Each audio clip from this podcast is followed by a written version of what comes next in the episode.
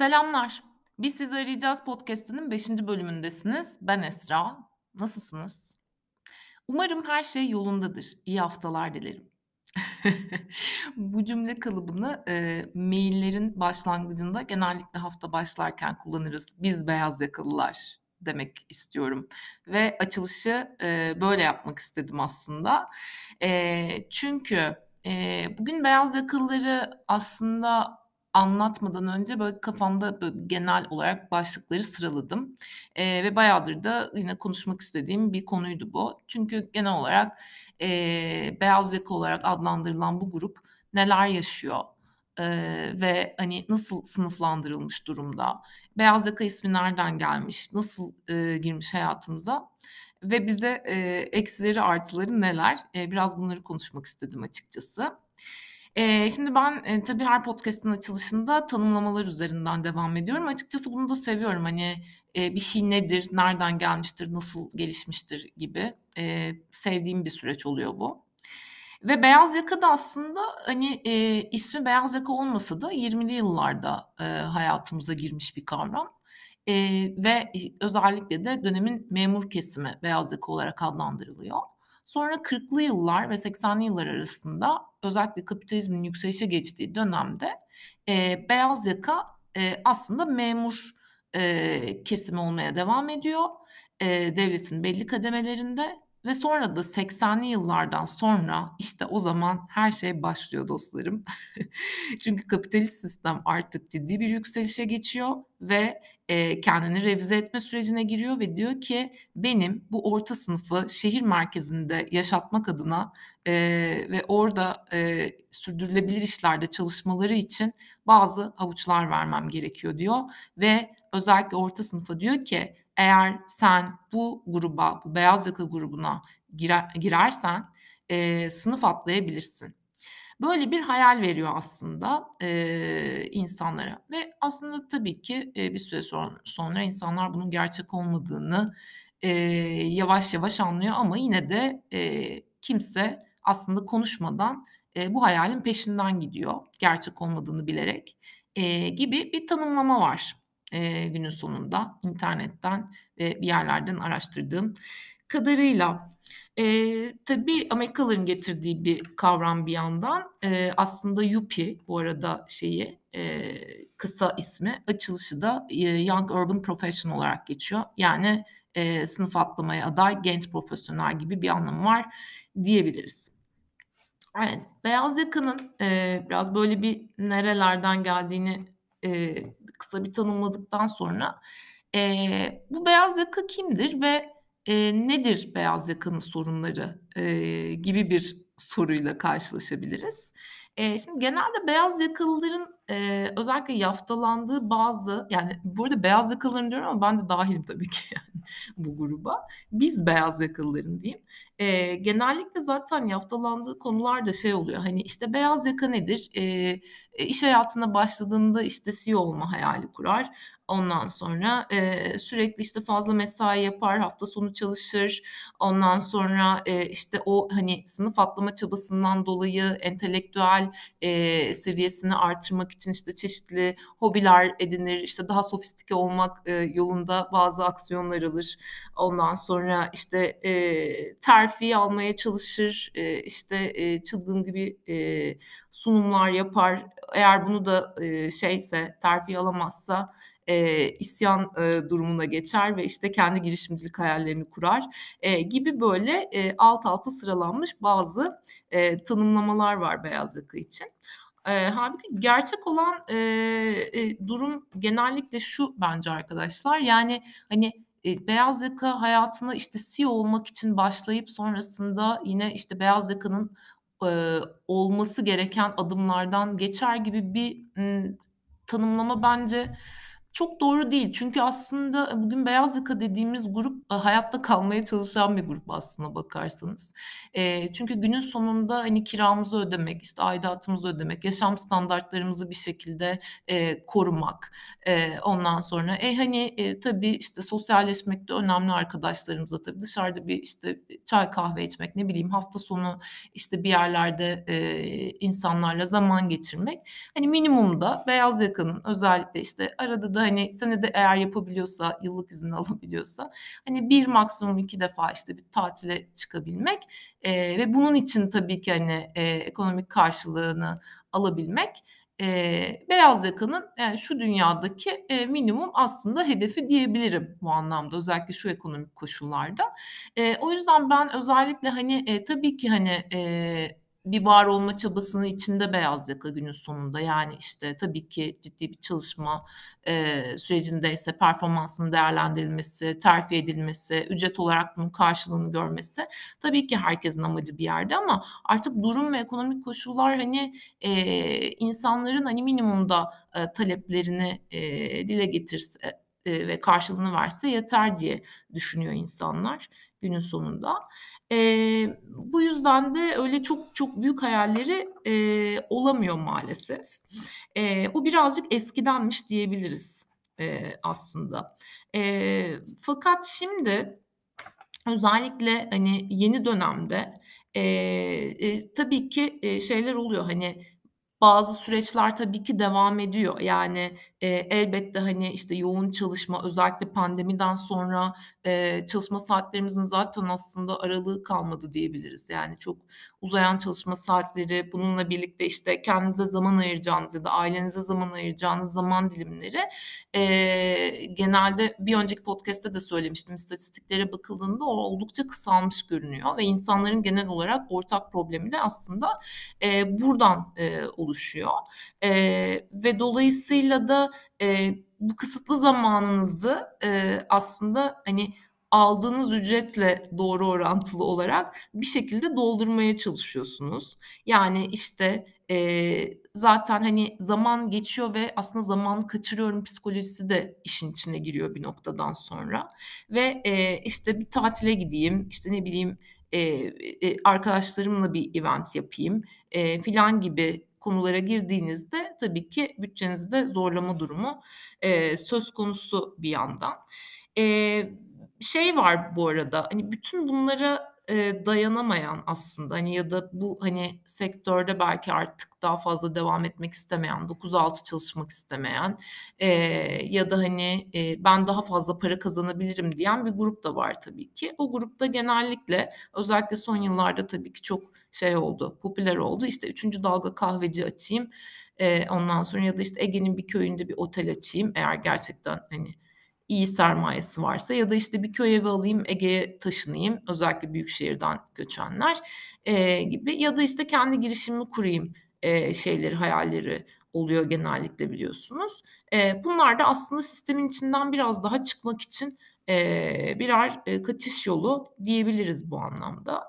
Eee, ama ben açıkçası biraz daha iyimser düşünmekten yanayım. Özellikle pandemiden sonra az önce dediğim gibi, eee, bazı bakış açılarının değiştiğini düşünüyorum, eee, ve, hani, her, eee, ekonomide tabii ki ne kadar, hani, eee, sıkıntılar olsa da, eee, her şirketin ve her, eee, şeyin, organizasyonun, aslında, hani, bu kadar, negatif bir yerden baktığını da düşünmüyorum konulara.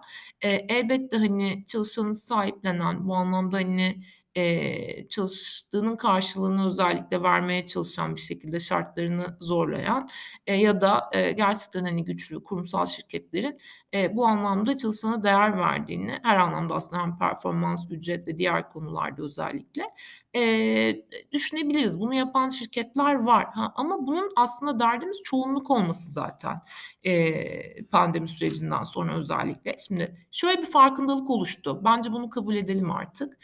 Az önce bahsettiğim bu, hani, adım adım beyaz yaka şeyleri vardı ya, step'leri.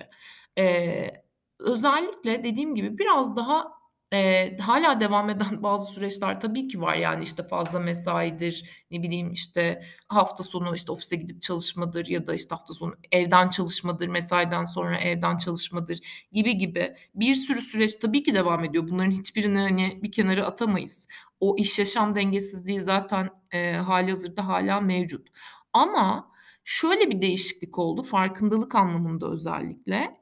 Eee, beyaz yaka pandemide, eee, bir, şey durumuna geldi aslında, hani, böyle bir lamba yandı aslında yukarılarda bir yerlerde ve dedi ki, yani, eee, e, insanlar zaten evden çalışıyor. E, ben nasıl bir dünyada yaşıyorum? Ben nasıl bir iş yapıyorum? E, ben, eee, zaten her gün en az yolda, eee, yine özellikle büyük şehirlerdeyseniz, işte, en az 2 saatimi, hani, yolda geçiriyorum. E, ofiste geçirdiğim süre zaten, hani, 8-9 saat.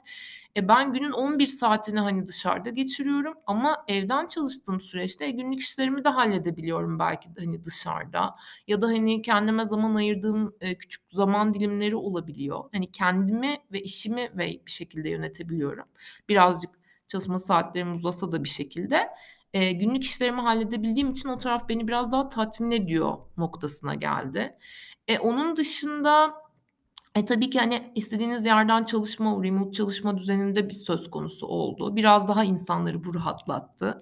Bu birazcık, eee, klişeleşmiş olabilir ama, işte, deniz kenarından, işte, uzaklara bakarak laptop'um karşımdayken, eee, işte, çalışıyorum, eee, şeyi, caps'i bir ara her tarafta dolaştı ama, eee, bu bir anlamda tabii ki psikolojik olarak da rahatlatan bir şey aslına bakarsanız. Yani, hani, her ne kadar, eee, komik görünse de.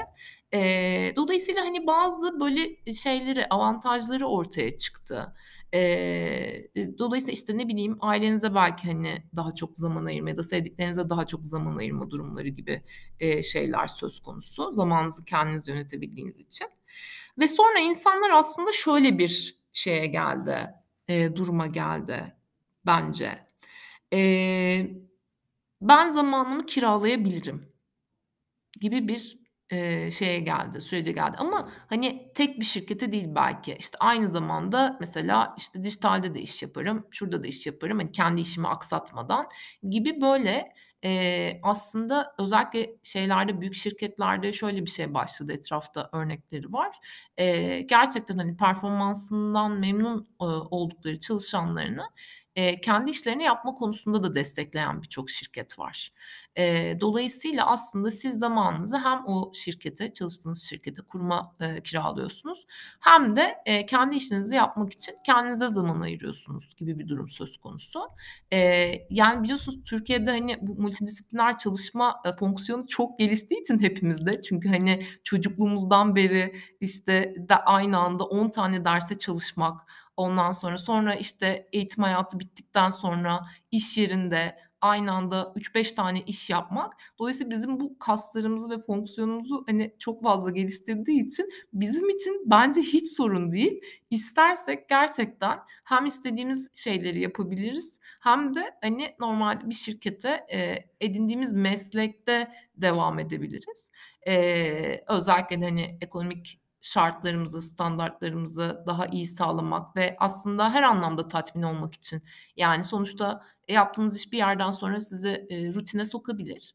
Eee, dolayısıyla kendinizi yenilemek adına yeni şeyler yapmak da, eee, mevcut bulunduğunuz yerde, eee, mümkün ama tabii ki şirket anlayışı bu anlamda çok çok önemli. Türkiye'de yaşamanın, hani, eee, işte, diyoruz ya, hani, gerçekten, işte, eee, zor bir memlekette yaşıyoruz, ııı, bazı durumlarda ama, eee, böyle bir avantajı var bence multidisipliner çalışma konusunda. Özellikle de, eee, benim, işte, çevremde mesela yurt dışına giden arkadaşlarım, eee, genelde şey diyorlar, hani, yaptığımız iş çok belli. Hani, tabii ki, hani, artıları vs. var ama yaptığımız iş çok belli, çizgileri çok net ama biz Türkiye'de zaten, işte, 3-5 tane şey yapıyorduk. Hani, o kadar çok alışmışız ki o çalışma düzenine, şu an garip geliyor diyenler oluyor. Eee, böyle avantajları olabilir aslında çalışma şeklimizin belki. Eksiyi artıya çevirmek gibi düşünebilirsiniz. Eee, şimdi bu arada, eee, şeyi de söylemeden geçemeyeceğim. Eee, Onedio'nun, eee, bazı böyle, eee, beyaz yaka ile ilgili yayınladığı, eee, yazılar var ve benim, eee, çok sevdiğim birkaç tane, eee, şey oldu, eee, yazı oldu açıkçası. Eee, beyaz yakalılar neyi sever? Ondan sonra neyi sevmez? Neye, hani, kendini, eee, adar gibi böyle birkaç tane, eee, maddesi vardı. Şimdi onlardan birkaç tanesini söyleyeceğim size. Beyaz yakalının vazgeçemediği 15 şey. Eee, 1'incisi kahvem olmadan yaşayamıyorum. Üstelik kombinimi de tamamlıyor termosu. 2'ncisi benim arabayla gideriz ya, eee, deyip, eee, beyaz şirket arabasını kullanmak. 3'üncüsü sağlıklı yaşamak için annemin yaptığı ıspanağı yemiyorum ama dışarıda satılan, eee, ıspanak suyunu içiyorum, detoks suyu. 4'üncüsü Windows ne cahil gibi en güzeli Mac abi, MacBook'u. 5'incisi squat yapıyorum, eee, kardiyo yapıyorum. Yaza bomba gibi gireceğim denilip 2 kereden fazla gidilmeyen spor salonu üyeliği. Eee, aslında biraz daha uzasa güzel olacak at kuyruğu. Eee, ilkokuldan üniversiteye kadar olan hayatımı özet geçtiğim LinkedIn hesabım. Eee, çok ciddi görünmek istemiyorum. Buradan happy hour'a geçeceğiz. Kalem etek ve stiletto kombinim. Eee, elek sıvısını ben kendim yaptım. Sen hangi aromayı kullanıyorsun? Elektronik sigarası. Bu bir ara gerçekten çok popülerdi. Eee, bana bugün de paket gelecekti. Geldi mi? İnternet alışverişi kargosu. Buradan Trendyol'a selamlar. Eee, hadi gidelim de zenginler gibi yiyip içelim happy hour'u. Eee, ve işte mail göndermem lazım ama şarjım bitmesin. Dur şunu takayım powerbank'e. Hafta sonu bir yerlere gitmezsem depresyona giriyorum tatile gibi gibi böyle işte bunu da söyleyeceğim. Yine mi güzeliz, yine mi çiçek, dostlar candır. Rakı Ömeli Instagram fotoğrafı. Toplantı set ederken schedule'a bakalım. Gerekirse mail atıp beni CC'le plaza dile. Çok iyi. Gerçekten, eee, çok güzel bir yazı olmuş. Altında da küçük açıklamaları var. Okumanızı tavsiye ederim. Eee, az önce de dedim ya, bunlar aslında hâlâ devam eden, eee, bazı süreçler, eee, diyebiliriz. Bu bir kültür aslında. Ben bunu çok da böyle eleştirmiyorum bir noktadan sonra. Eee, çünkü, hani, eee, şey için, ya, abartılmadığı sürece eleştirmiyorum açıkçası. İnsanlar evet, bir hâlâ bir sınıf atlımı, bir, hani, eee, işte, statüsü, işte, title'ı arttıkça sınıf atlayacağını düşünebiliyor ama, eee, sonuçta böyle bir gerçek yok yani. Hani, dolayısıyla, hani, Türkiye'de bu aristokrasi, eee, düzeni zaten yok günün sonunda. O yüzden, hani, hangi sınıftan bahsediyoruz da diyebiliriz. Eee, o yüzden, hani, bu hayalin peşinde boşu boşuna koşmak da çok da anlamlı gelmiyor tabii bir yerden sonra ama tabii insanlar kendilerini bu şekilde tatmin edip iyi hissedebilir bir noktada. Eee, önemli olan şey, hadi mesaj da vereyim, hani, bu şeyden sonra. Önemli olan dengeyi kurabilmek aslında hayatta. Yani, hani, eee, işte, hep denilen o iş yaşam dengesinin de dışında kendi dengenizi bulmak aslında kendi içinizde bence önemli. Yani, evet çalışıyorum ama, hani, eee, bir iş yapıyorum, belli noktalarda tatmin oluyorum ama benim bir de kendime ait bir hayatım var. Hani, oralarda da bir şeyler yapabilirim, üretebilirim mantığının oluşması önemli.